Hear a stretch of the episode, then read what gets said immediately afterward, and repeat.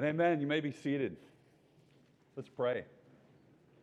Father, we thank you for this beautiful passage. It's powerful. We pray that you would change us by it, that you would increase our faith, that you would give faith, that we would hear you speaking your peace into our lives. We thank you for Jesus, and it's in his name that we pray. Amen. There have been some provocative weather headlines uh, these past two weeks. Heavy snow plastering Midwest. Travel could be impossible. Treacherous ice, snow, and frigid temperatures. Storm that's blasting millions. Now, not to be outdone, here in Southern California, um, it reached forty-four degrees this past week. But seriously, even here, we've had some strange, high, dry winds in early February, again this year. Now, all of this freaky weather can remind us that even with technological advances, friends, we are still very vulnerable. Nature can slow us down. It can hurt us. It can damage our property. It can harm our businesses. And of course, it can even take our lives. And if not through wind and waves, then through fire and earthquakes or landslides, as Austria is, Austria is presently experiencing, or genetic mutations or coronaviruses, or simply the body breaking down over time. We are vulnerable to nature and, more broadly, just simply to the finitude of this life. As we are going through Mark's gospel, we are having a deepening encounter of the per- person and the purpose of Jesus, who is unlike any other. And as Gretchen mentioned before we sang that song, this story in Mark's gospel is first and foremost a real event. It's not a metaphor of other things. It is first and foremost historical, but then it becomes very true and powerful for us as we go through our storms and our experiences, whatever turbulence and wind and waves that you face. The Lord of the storm is with you. The Lord of nature, the Lord of creation, is with you. Now, one of the striking features of this passage is that the word great in the Greek, it is mega. In Latin, it's magna. The word great appears three times in this short little passage. So we're going to frame this passage around three great things that we find in the text. We find a great storm or mega storm, verse thirty-seven. We find great calm or mega calm, verse thirty-nine. And then we find great fear, again in verse thirty-nine. We'll end, I'll give you a fourth point, with faith in the great Lord of the storm. First, the great storm. We're, we're told that Jesus had been teaching. He'd been going over some parables and so forth, and it had been a long day of work. He was human, and he wanted to go to the other side of the lake. So he and his disciples get into a boat, and they trek out over the Sea of Galilee. Now, on this sea, cold air, dry air, from the mountains barrels down the two thousand foot cliffs, and it clashes with the moist, hot air that comes off of the water to, vor- to form violent wind patterns. And these moody conditions can flip on a dime. If you've ever been out on Lake Mead or Lake Havasu or uh, some other desert lake, you know what this is like, where a monsoon can come out of nowhere and, and really become like an ocean in terms of its conditions.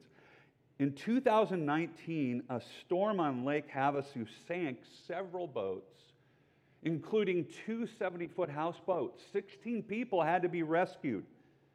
So these kinds of conditions are real. Again, this is a real, tangible account.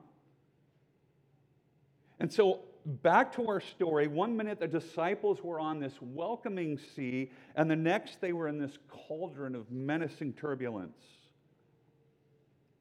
We're told some minor details, like in verse thirty-six, that other boats are with them. Uh, we're also told a few more that, that Jesus is asleep in the stern and he's on a cushion. Now, people have wondered, why are these little details there? Well, it seems that one of the reasons that Mark put these in there, frankly, is because they were real. Because, again, this event happened. You see, in ancient legends, and some people would say, well, this is legendary. How do we buy this? It sounds like Jesus is some sort of Marvel superhero. And legends were, you know, common in the ancient world. Yeah, but in legends in the ancient world, writers would not include incidental bits of information. The uh, Cambridge scholar and uh, educated at Saint Andrews, the British scholar Richard Bauckham, has written in Jesus and the Eyewitnesses. He's debated many atheists about this around the world. He says that one of the marks of a factual account is the inclusion of irrelevant detail. Again, just there were other boats out on the lake. Jesus was sleeping on a cushion. He goes on to say, Bauckham does, that composed fictional stories contain details only that move the story or convey a message that the author wants to get across. In other words, the agenda of the story.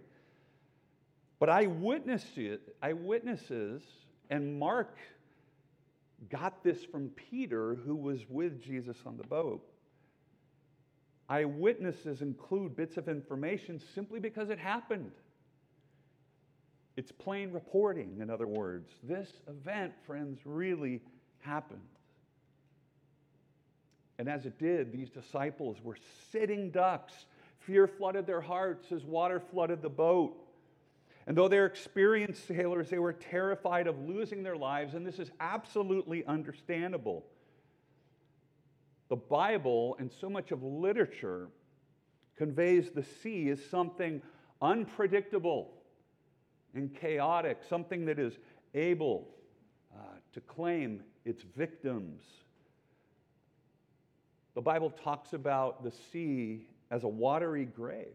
Psalm sixty-nine, one and fifteen, verses one and fifteen say, "Deliver me from the deep waters. Let not the flood sweep over me, or the deep swallow me up, or the pit close its mouth over me." It is talking about the sea as a place of death, as a tomb.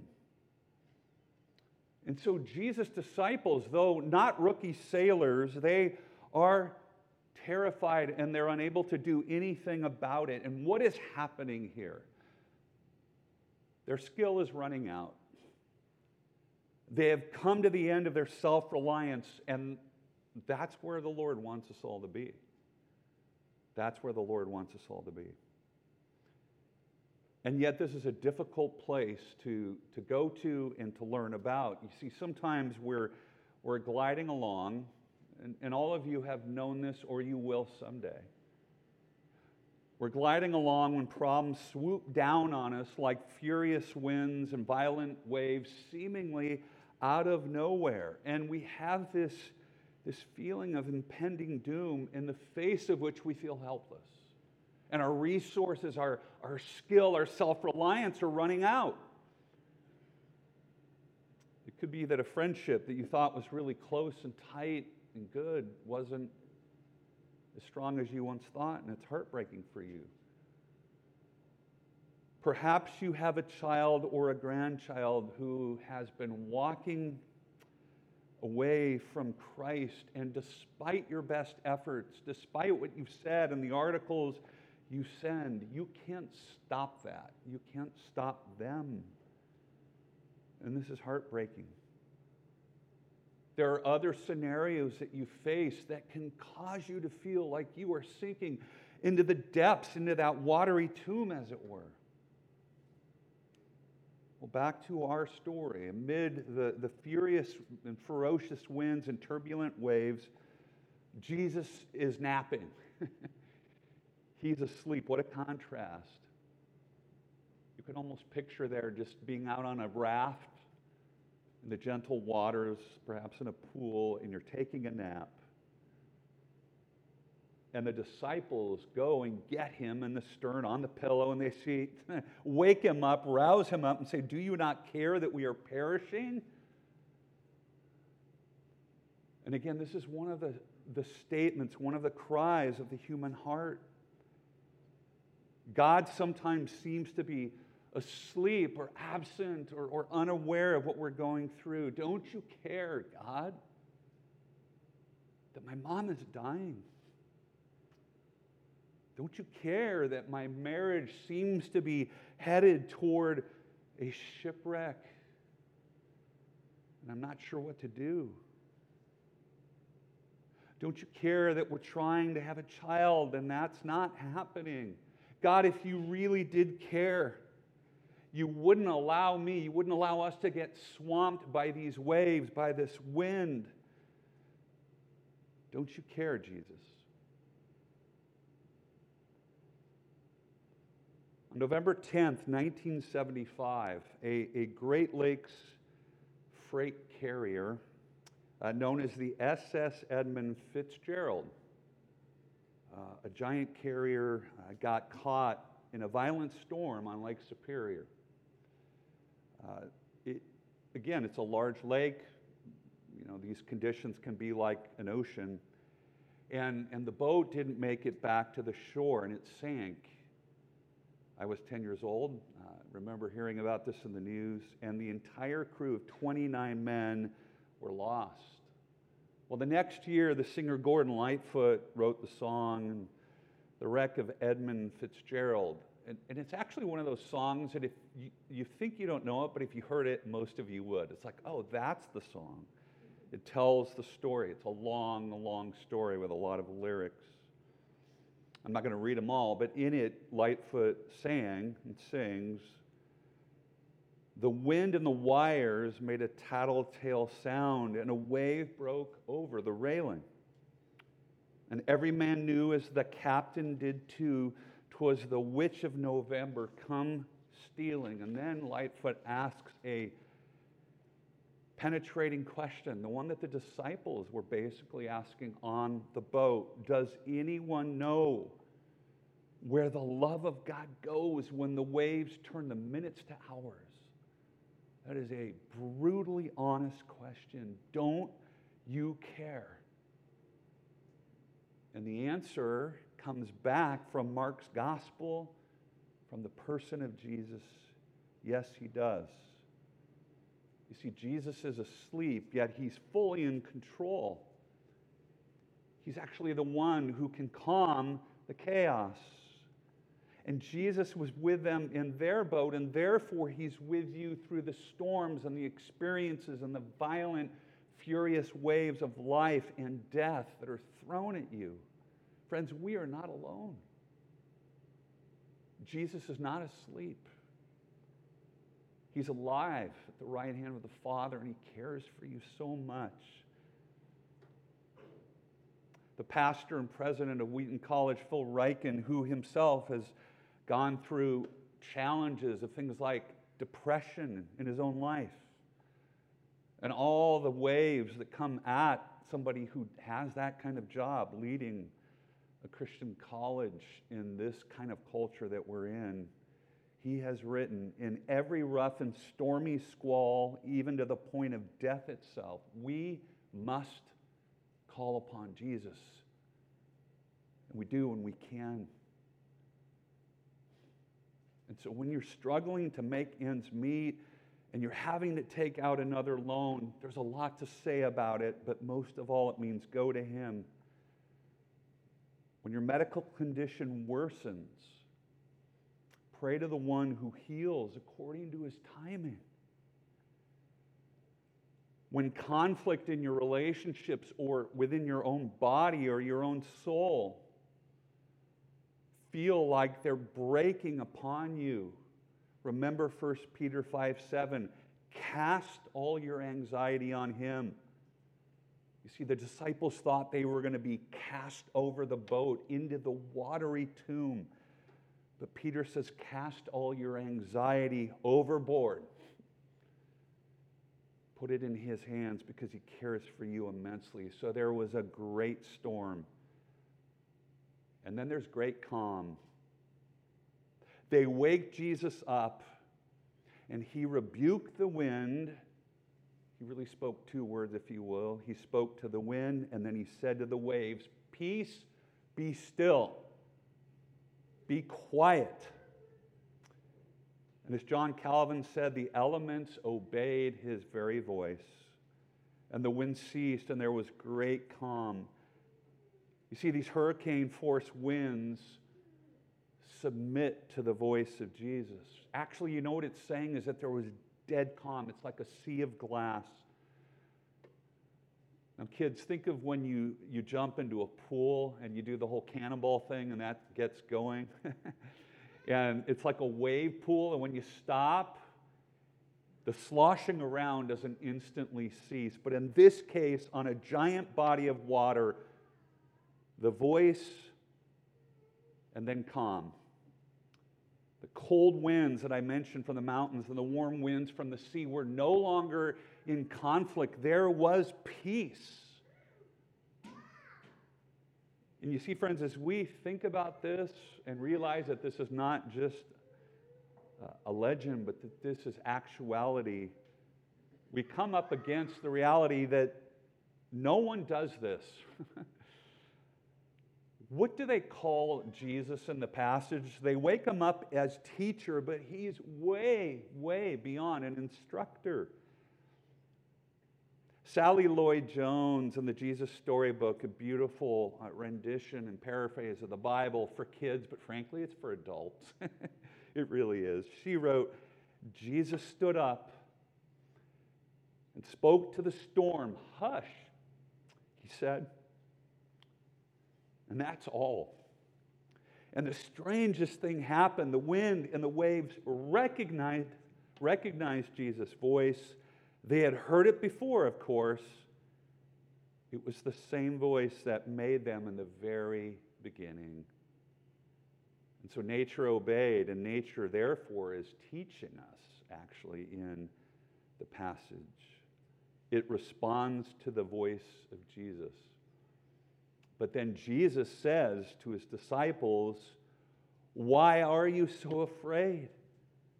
Do you still have no faith?" Now, we, we need to be careful with this, because so often we feel beaten up, that our faith isn't strong enough. And friends, Jesus is not here to beat us up, to make faith into another kind of work where we have to rely on ourselves once again. No, no, no. Jesus is compassionate all the way through. This is a compassionate challenge. He cares deeply. And what he actually is asking them, and this comes out in a translation or two, he's saying, "Where is your faith? Where is your faith located?" You see, we're going to place our faith in something or someone.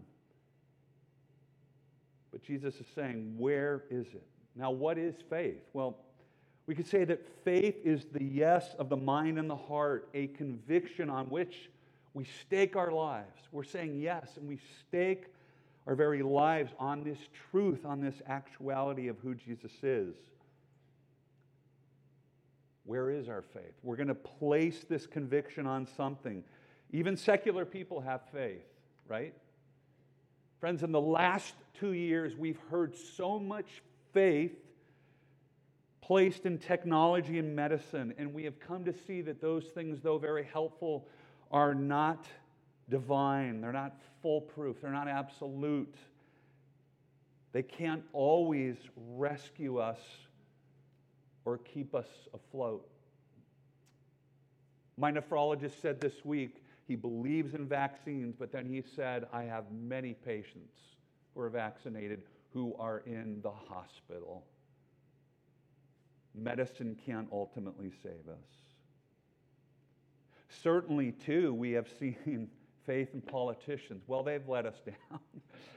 Uh, experts don't deserve our absolute reliance. But Jesus asks you, in the midst of these failed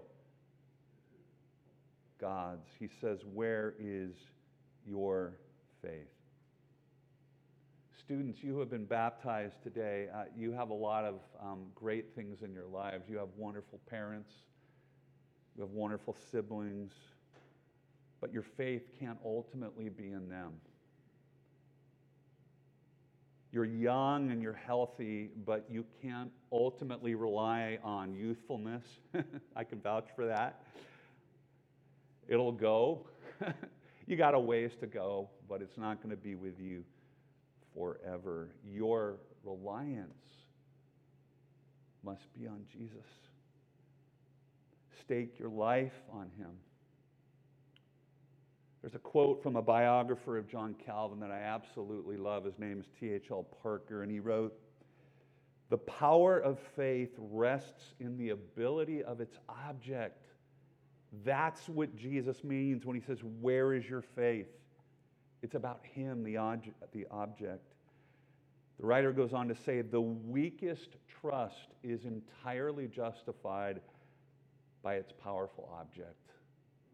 The weakest trust is entirely justified by its powerful object. Jesus is not turning us back on ourselves and self-reliance. He's saying, where's your faith? Place it on me. Put it in me. So there's a great storm, there's great calm, but then interestingly, it brings up great fear. You see, the disciples were afraid of the storm, but after Jesus calms the wind and the waves with simply his word, we're told they're terrified. They fear with a great fear, with a megaphobia, says the Greek. They're in absolute awe.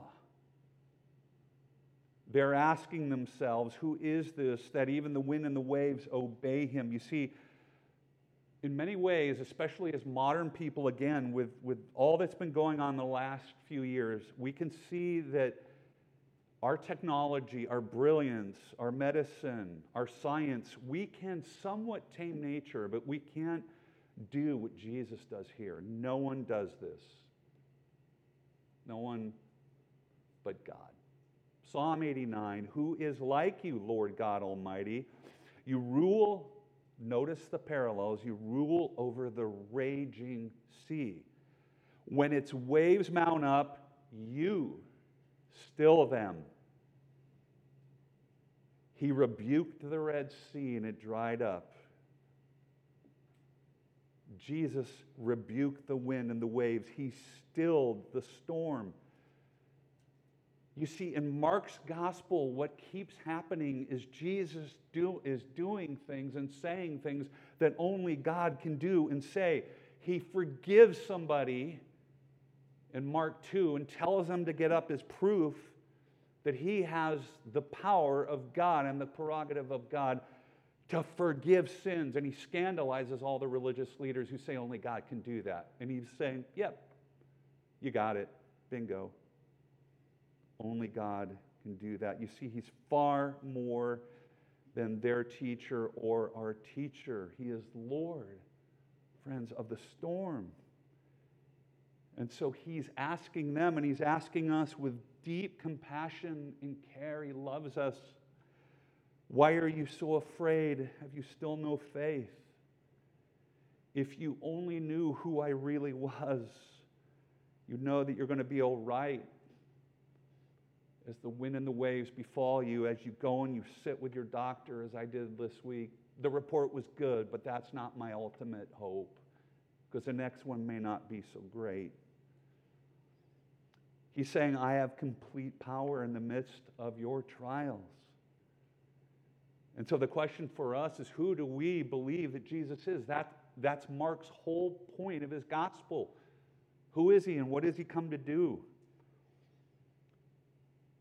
You see, somebody has said that functional belief shows itself when we're scared, not when things are going well, but when we're scared out of our wits. And let's be honest, there are moments when we are. It's not what we say when we're sitting at the beach and everything's calm, there is no storm, but it's when there's turbulence. How does Jesus meet us in the middle of our fears?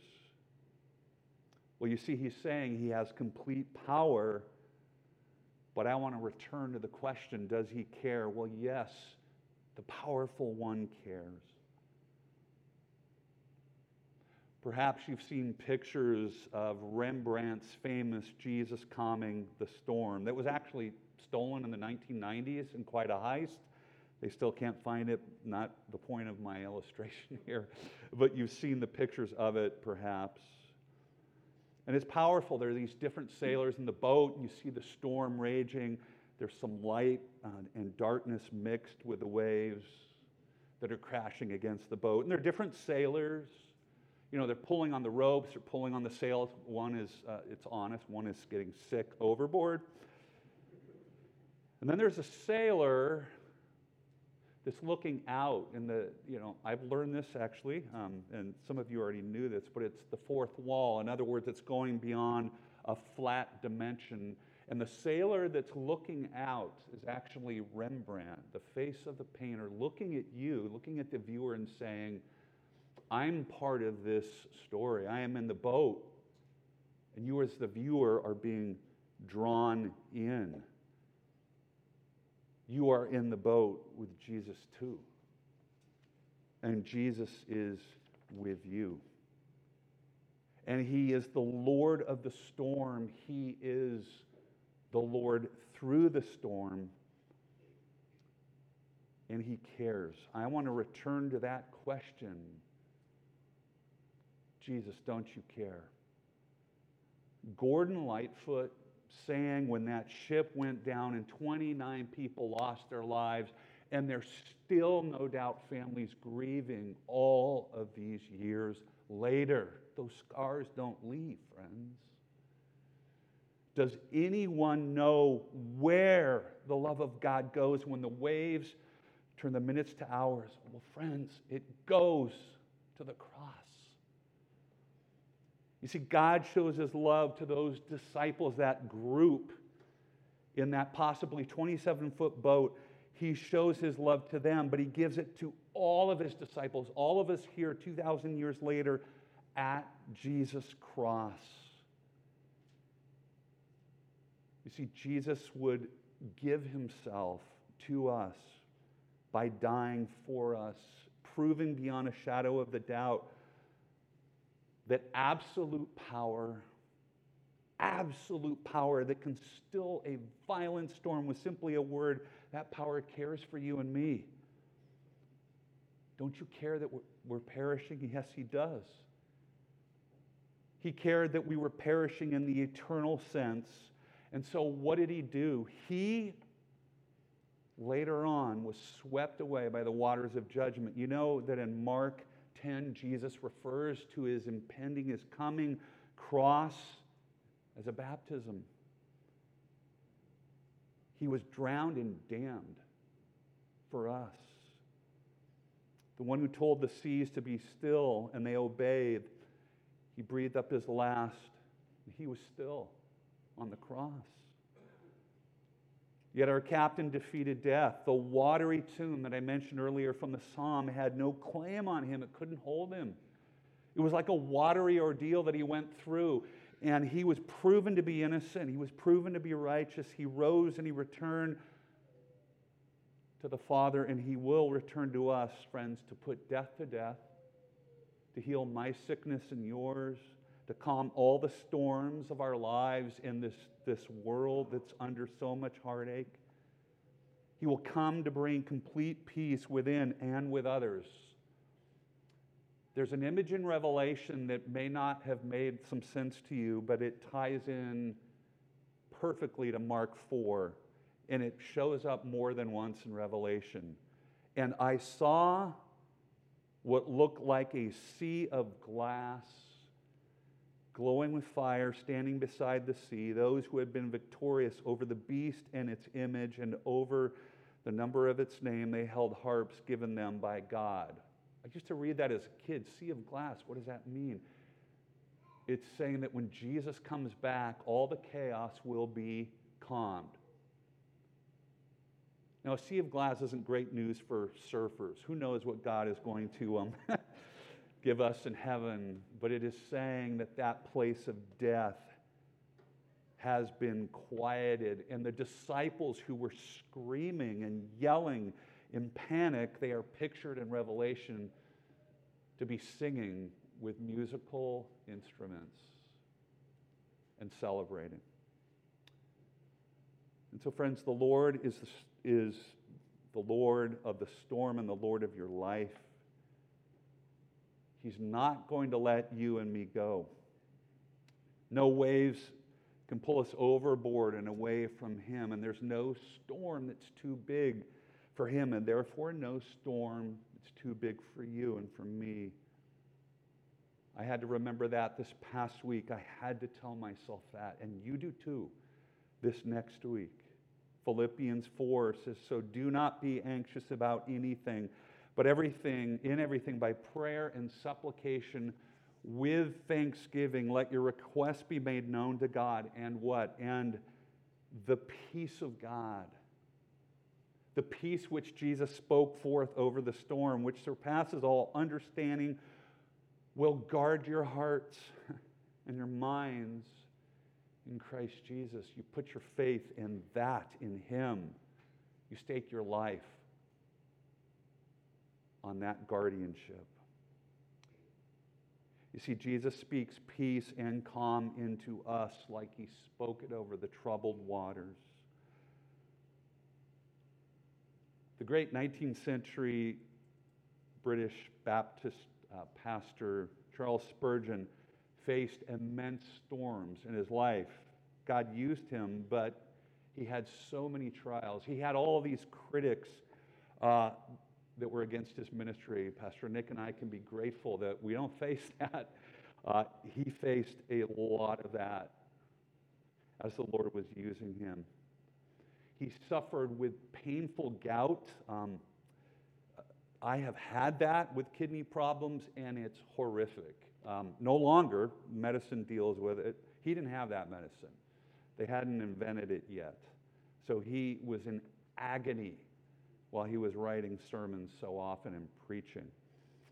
But worst of all, one day when he was preaching in his congregation at Saint Paul's, some of you have seen the church there in London, um, somebody yelled out fire, and there was a stampede, and seven people died in in that trampling. And it was awful, obviously, for the families, for the church. And basically, Spurgeon was never the same. He suffered with severe depression. Uh, he, he would preach and then sometimes go into a room and cry for days. But this is what he said. He said a few things to his fellow believers. He said, baptize every anxiety into the name of the Father, Son, and Holy Spirit, and so make it into a blessing. Make that anxiety into a blessing by baptizing it in the name of your triune God. These young people were baptized today. They can turn their struggles in life into a blessing, and so can we. But I love this even more. Spurgeon said, I have learned to kiss the waves that throw me against the rock of ages. Friends, let's learn to kiss the waves that throw us against the rock of ages. Who is this, that even the wind and the waves obey Him?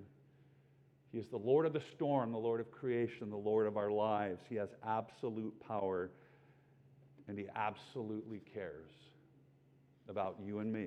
Amen. Let's pray. Father, we ask that You would use this word, this true word of a, an actual account, not a legend, as so many critics would say, but something that really occurred.